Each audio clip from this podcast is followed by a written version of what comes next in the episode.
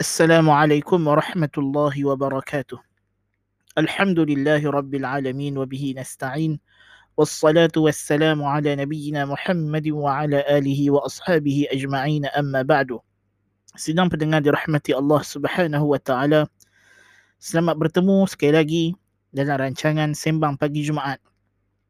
Pada sesi minggu lepas, kita telah membincangkan empat istilah penting berkenaan teori evolusi iaitu yang pertama, maksud spesies. Yang kedua, struktur DNA yang unik bagi setiap organisma. Kita simpulkan bahawa bagi mengkelaskan sesuatu organisma sebagai sespesies adalah berdasarkan struktur DNA yang sama. Yang ketiga, microevolution ataupun evolusi mikro iaitu perubahan sifat yang berlaku dalam satu spesies yang sama seperti bakal kucing yang berlainan dan berbeza seperti warna mata, rambut dan lain-lain antara anak dengan ibu dan ayahnya dalam kalangan manusia. Kita telah nyatakan bahawa mikroevolusi atau evolusi mikro adalah fakta dan sentiasa disaksikan. Namun mikroevolusi bukan mikroevolusi bukan evolusi yang dimaksudkan Darwin kerana ia tidak memproduksi spesies baharu. Istilah yang keempat ialah makroevolusi atau microevolution atau evolusi makro. Inilah evolusi yang dimaksudkan Darwin iaitu perubahan atau mutasi DNA membentuk struktur baharu yang menghasilkan spesies baharu secara bertahap dan berperingkat bermula daripada Universal Common Ancestor UCA Universal Common Ancestor yang kita akan sebut selepas ini sebagai UCA Evolusi dengan makna ini hakikatnya tidak pernah ada bukti sama sekali. Ya, sebagai umat Islam kita beriman bahawa berlaku perubahan satu makhluk menjadi makhluk lain. Namun ia bukan evolusi tetapi perubahan serta merta yang dilakukan oleh Allah Azza wa Jalla seperti tongkat Nabi Musa AS yang berubah menjadi ular dan Bani Israel yang melanggar larangan hari Sabtu ditukar menjadi kera dan babi oleh Allah Subhanahu wa taala. Bahkan kita beriman bahawa Adam AS diciptakan daripada tanah. Namun ia bukan evolusi. Bahkan ianya adalah special creation oleh Tuhan yang maha berkuasa. Tentu sekali Darwin dan penyembahnya tidak beriman dengan perkara ini. Sebaliknya mereka mendakwa manusia dan semua organisma hidup berevolusi daripada UCA. Yang mana evolusi ini berlaku secara bertahap dan berlaku dalam bentuk innumerable iaitulah dalam bilangan yang sangat banyak yang mesti berlaku perubahan dari sedikit demi sedikit. Disebabkan tiada bukti sama sekali kewujudan makroevolusi, maka golongan Darwinis terpaksa berdalilkan dengan mikroevolusi untuk menegakkan benang basah mereka. Antara bukti yang sering dibanggakan golongan Darwinis bagi makroevolusi adalah yang pertama ialah the Darwin's finches burung cakar yang Darwin temui di Kepulauan Galapagos di mana Darwin dapati ada 13 jenis burung cakar yang dia namakan sebagai 13 spesies. Ini juga satu kemuskilahan bagaimana burung cakar tapi ada 13 spesies hanya kerana dia mempunyai uh, saiz paruh yang berbeza. Saiz paruh yang berbeza. So didapati bahawa burung cakar ini akan mempunyai paruh yang berbeza saiznya mengikut kesesuaian bijirin yang dia makan. So kalau dia makan bijirin yang lebih keras, maka cak apa dia paruhnya ataupun beak dia akan lebih besar dan tebal. Manakala burung cakar yang makan bijirin yang lebih lembut ataupun biji yang lebih lembut, dia akan dapati paruhnya itu lebih kecil. So Darwin kemudiannya mendapati ini di antara apa yang dia namakan sebagai evolusi. Tetapi benarkah begitu? Golongan Darwinis kemudiannya begitu obses dengan penemuan Darwin ini. Dan kemudiannya mereka mengangkat uh, burung finches ini atau burung cakar ini sebagai satu ikon evolusi. Dan mereka melakukan satu observation, satu pemerhatian sekitar tahun 1977 uh, di mana antara 1977 sehingga 1982 mereka memperhatikan bahawa apabila berlakunya kemarau ha, bila burung cakar ini uh, berlakunya musim kemarau paruhnya akan sedikit membesar. Akan menjadi paruh yang tebal. Kerana ketika itu mereka perlu memakan bijirin yang keras. Kerana itu saja bijirin yang tinggal sebab uh, pokok-pokok semua dah mati. Dari Darwinis menyangkakan bila dia tengok ini dia kata inilah bukti evolusi. Dan punca paruh ini berubah adalah kerana natural selection sebab uh, burung ini nak menyesuaikan dirinya dengan environment keadaan yang ada. So mereka menjangkakan dalam tempoh 200 tahun sehingga 2000 tahun akan berlaku perubahan. Burung ini akan berubah sedikit demi sedikit membentuk spesies yang baru so dalam tempoh 200 tahun dia berkata kalau setahun sekali berlaku kemarau burung ini lama kelamaan akan berubah dan menjadi spesies baru, menjadi makhluk baru. Ha, itu maksud spesies baru ya. Menjadi makhluk baru. Mungkin berubah jadi apa berang ke apa kita tak tahulah. Okay, itu maksud dia. Jadi ini pemerhatian yang mereka buat.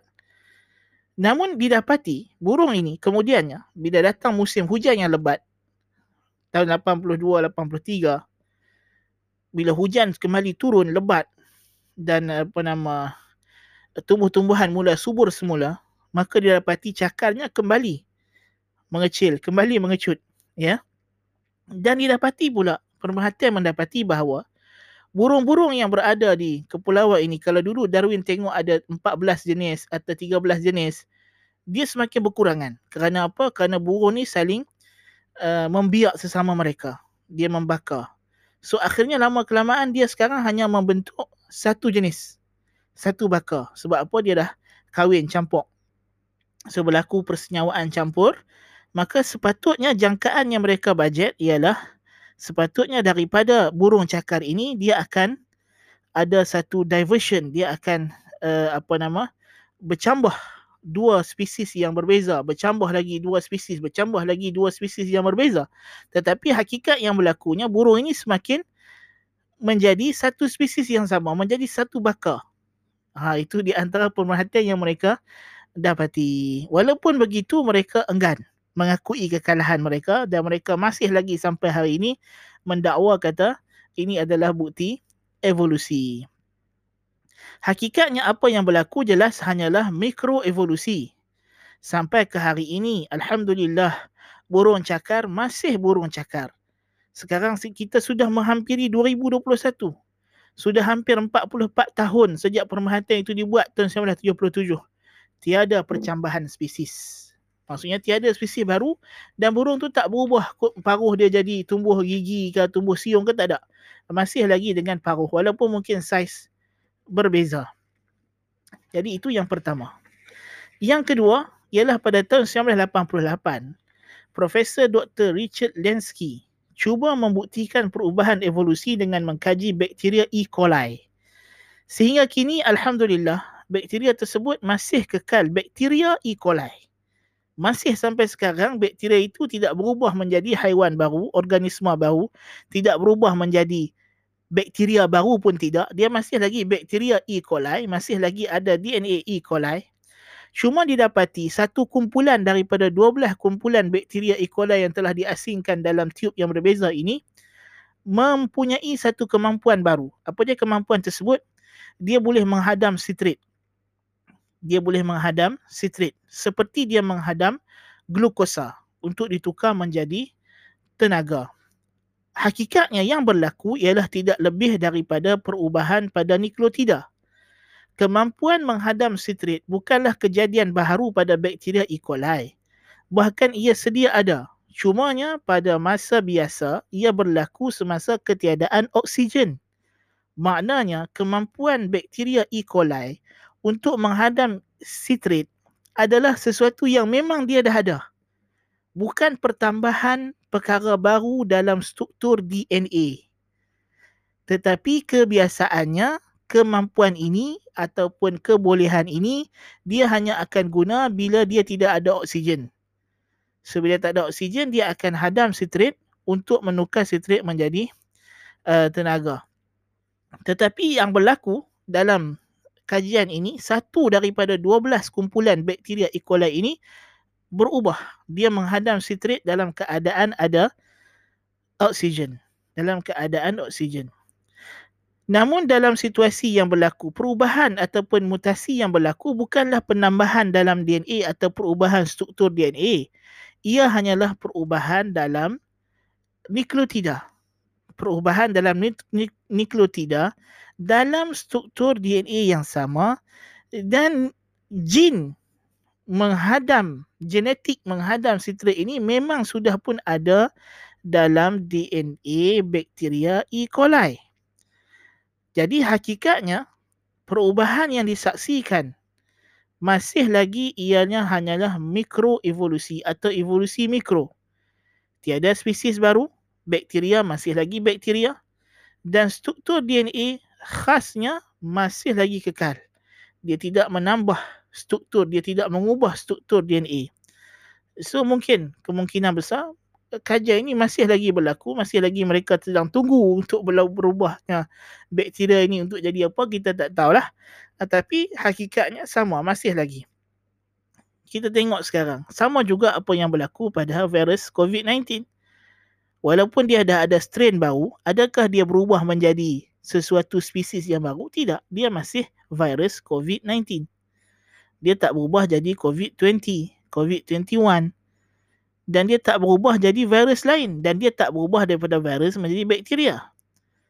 Jadi kalau evolusi Darwin yang dimaksudkan ialah sepatutnya bakteria E. coli ini dalam tempoh yang lama 20 tahun dah berlaku perkara ini dah lebih dah daripada 1988 dah berpuluhan tahun berpuluhan tahun apa nama Richard Dawkins dalam buku dia The Greatest Show on Earth daripada tempoh dia terbitkan buku itu ke jarak apa nama uh, kajian ini dibuat lebih kurang 20 tahun. Dia duk bangga kata ini adalah bukti evolusi. Hakikatnya tidak berlaku evolusi yang besar.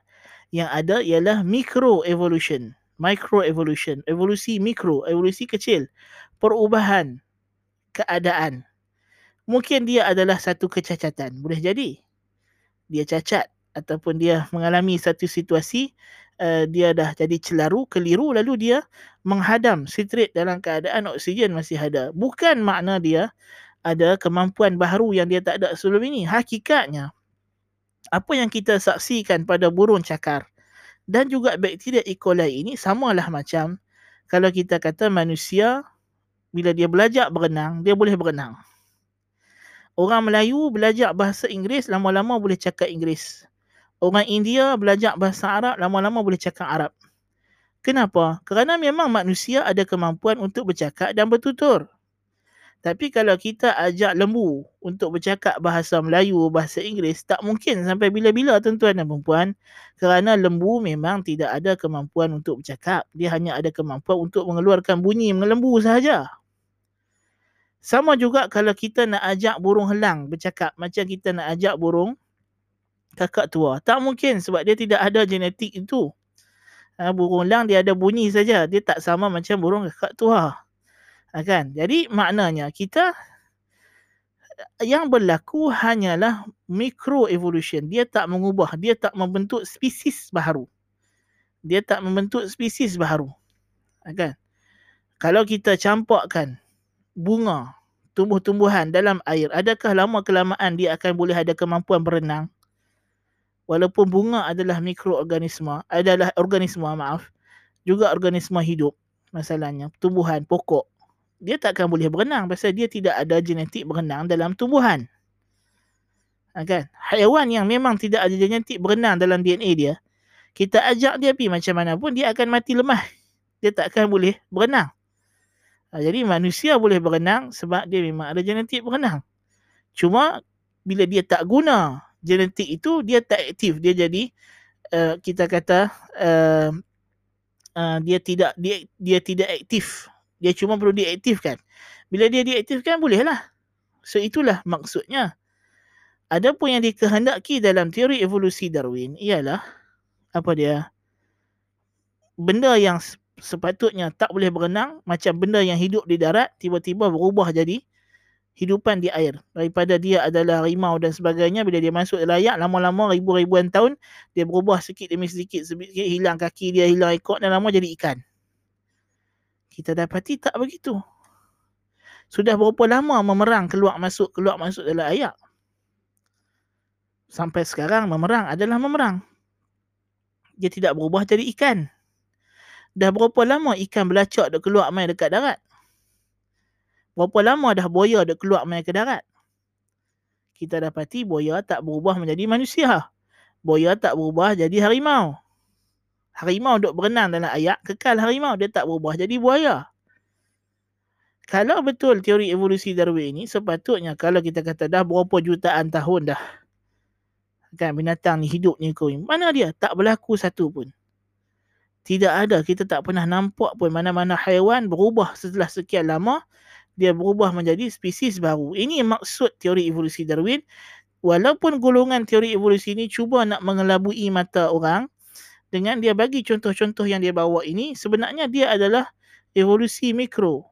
Perubahan pada sifat, kemampuan dalam genetik yang sama. Itu sahaja. Dia tak akan mengubah jadi spesies baru. Mungkin kalau berlaku perkahwinan campur, dia boleh mengubah sifat tertentu sahaja. So manusia orang Melayu kahwin dengan orang putih. So dia akan dapat anak yang ada campuran sifat. Antara sifat Melayu dengan sifat orang putih. Tapi anak dia ialah manusia, orang. Anak dia tak jadi orang hutan. Anak dia tak jadi rimau, serigala, pokok. Jadi itu yang kita kena faham. Ini yang kita maksudkan perbezaan di antara mikroevolusi dan makroevolusi. Mikroevolusi kita tak ada masalah kita akui ianya memang berlaku. Tetapi teori Darwin bukan makro, bukan mikro evolusi tetapi dia adalah makro evolution. Dia adalah evolusi makro. Evolusi besar. Iaitulah apa nama kita kata uh, tafrah, lompatan, mutasi daripada satu makhluk berubah jadi makhluk lain. So, kita kata dalam alam ni memang berlaku, memang ada perubahan satu makhluk daripada makhluk lain. Tongkat Nabi Musa berubah jadi ular, lepas tu jadi tongkat balik. Tapi itu bukan evolusi, itu berlaku dalam sekelip mata Allah Ta'ala tukar. Nabi Adam AS Tuhan uli daripada tanah, Tuhan tiup roh dari manusia. Hilang sifat tanah. Kalau kita buat kajian DNA pada manusia, dah tak ada dah DNA tanah. Kan? Jadi maknanya, tak ada lagi ciri-ciri tanah pada badan manusia tidak ada komposisi tanah dia jadi bahan manusia ha, syaitan walaupun dia berasal daripada api dia tetap akan akan diseksa dengan dibakar dalam api hilang ciri-ciri keapian dia dan dia bukan berubah bukan berevolusi bukannya api itu lama kelamaan bila sikit-sikit berubah jadi setan bukan bukan tanah itu lama kelamaan dia kena hujan, panas, kilat, sambak dan sebagainya. Lama kelamaan jadi Adam. Tak, bukan. Bukan macam itu. Tuhan ciptakan, Tuhan kata kun, fayakun, jadilah maka ia pun jadi. So, kita sebagai yang beriman dengan Tuhan, kita beriman Tuhan mencipta secara khusus, special creation oleh Allah Azza wa Jalla. So, ini yang hak Adapun Darwin bagi dia benda itu jadi sendiri berubah dari satu dalam tempoh masa yang panjang. Nasallallahu alafiyah.